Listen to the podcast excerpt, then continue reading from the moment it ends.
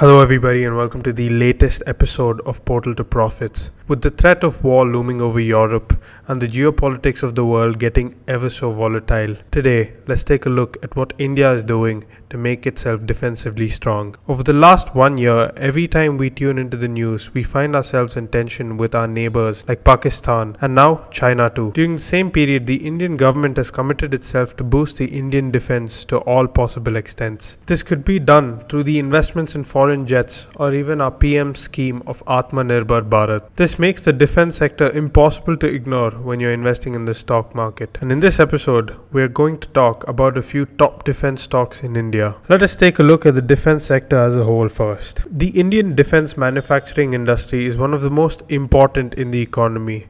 Its importance increases as concerns for national security escalates. This is particularly because of the rising territorial dispute with Pakistan and China. The Indian defense manufacturing industry grew at a CAGR of 3.9% between 2016 and 2020. In a further boost to the sector, the government has set the defense production target at 25 billion US dollars by 2025. As of 2019, India ranked 19th in the list of top defense exporters in the world. Furthermore, the Defense Ministry has set a target of 70% self reliance in weaponry by 2027, further boosting demands for local players. So, now let us take a look at few of these local players. The first stock is Bharat Electronics. Bharat Electronics Limited is a public aerospace and defense electronics company. The company primarily manufactures advanced electronic products for ground and aerospace application. The company has about 9 factories and several offices in India. They primarily manufacture electronic products for ground and aerospace applications. Of late, the company is also venturing into the civilian segments. The second stock we'll be talking about today is Bharat Forge. Founded in 1961, Bharat Forge is one of the leading defense companies in the country.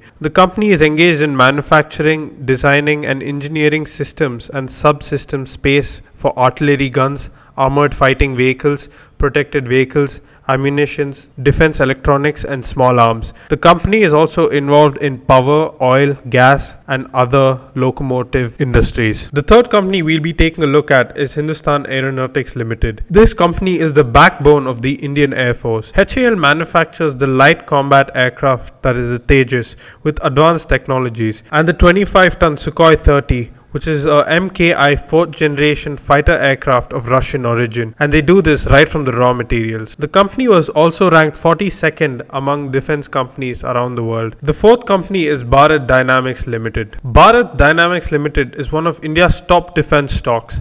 It was founded in 1970. The company was established to be a manufacturing base for guided weapon systems and began with a pool of engineers drawn from the Indian ordnance factories, DRDO, and aerospace industries. It began by producing a, a first generation anti tank guided missile, the French SS 11B1. Today, the company specializes in the manufacture of ammunitions, rifles, and panels. It also manufactures other missiles and systems for the Indian Armed Forces. The final company we'll be taking a look at today is Paras Defense and Space Technologies. The company is engaged in designing, developing, manufacturing, and testing a range of defense and space engineering products. Its products fall into five key categories military and space optics, defense electronics, electromagnetic pulse protection, and heavy engineering. It is also the only Indian company that has the design compatibility which provides essential imaging components for space optics and optomechanical assemblies. The Indian defense sector has seen a CAGR of 3.9% between 2016 and 2020. In addition to this, the target set by the governments like achieving an Atmanirbhar